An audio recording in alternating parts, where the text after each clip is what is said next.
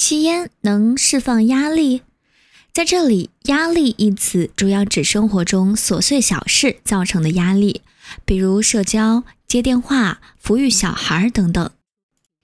以接电话为例，对于大多数人来说，接电话是一件有压力的事情，对于商界人士尤为如此。绝大多数电话并不是满意的客户打来的，更不是老板专门打来夸奖你。电话铃声通常意味着某些事情并不顺利，不是什么东西出了问题，就是什么人提出了更多的要求。每逢这种情况，吸烟者都会先点起一支烟，再拿起话筒。他自己并不清楚这样做的原因，但是压力程度似乎的确减轻了。实际上，究竟发生了什么？吸烟者之前已经承受了一定的压力，那就是尼古丁戒断症状，虽然他自己并没有意识到。在电话铃声造成压力时，如果通过吸烟缓解戒断症状造成的压力。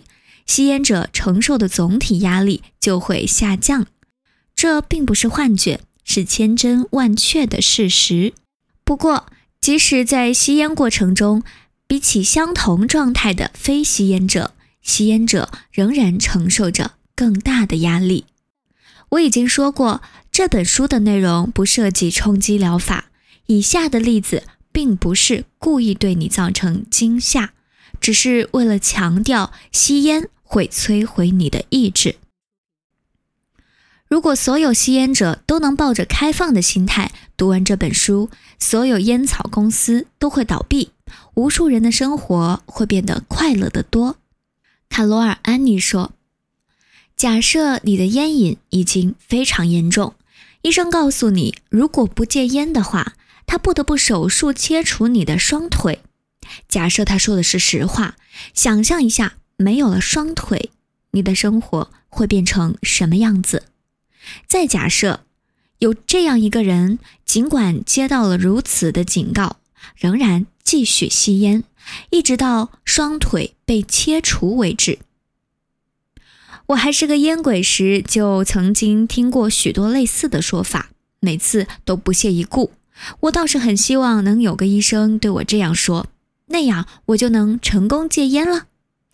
不过，事实上，当时我完全清楚，我每一天都有可能因吸烟引发的脑溢血而死亡，那样损失的就不仅仅是双腿，还有更宝贵的生命。我并不认为自己疯了，只是烟瘾很重而已。方才的假设并不是空穴来风。事实上，尼古丁对你身体的损害几乎比失去双腿更加严重。随着烟瘾逐渐加深，你的意志和勇气也在悄悄流失。越是这样，你就越认为吸烟有助于提高意志和勇气，从而在烟瘾中陷得更深。许多吸烟者夜间外出时都会神经紧张，因为他们担心口袋里的香烟抽完。非吸烟者绝对不会这样，紧张感是尼古丁造成的。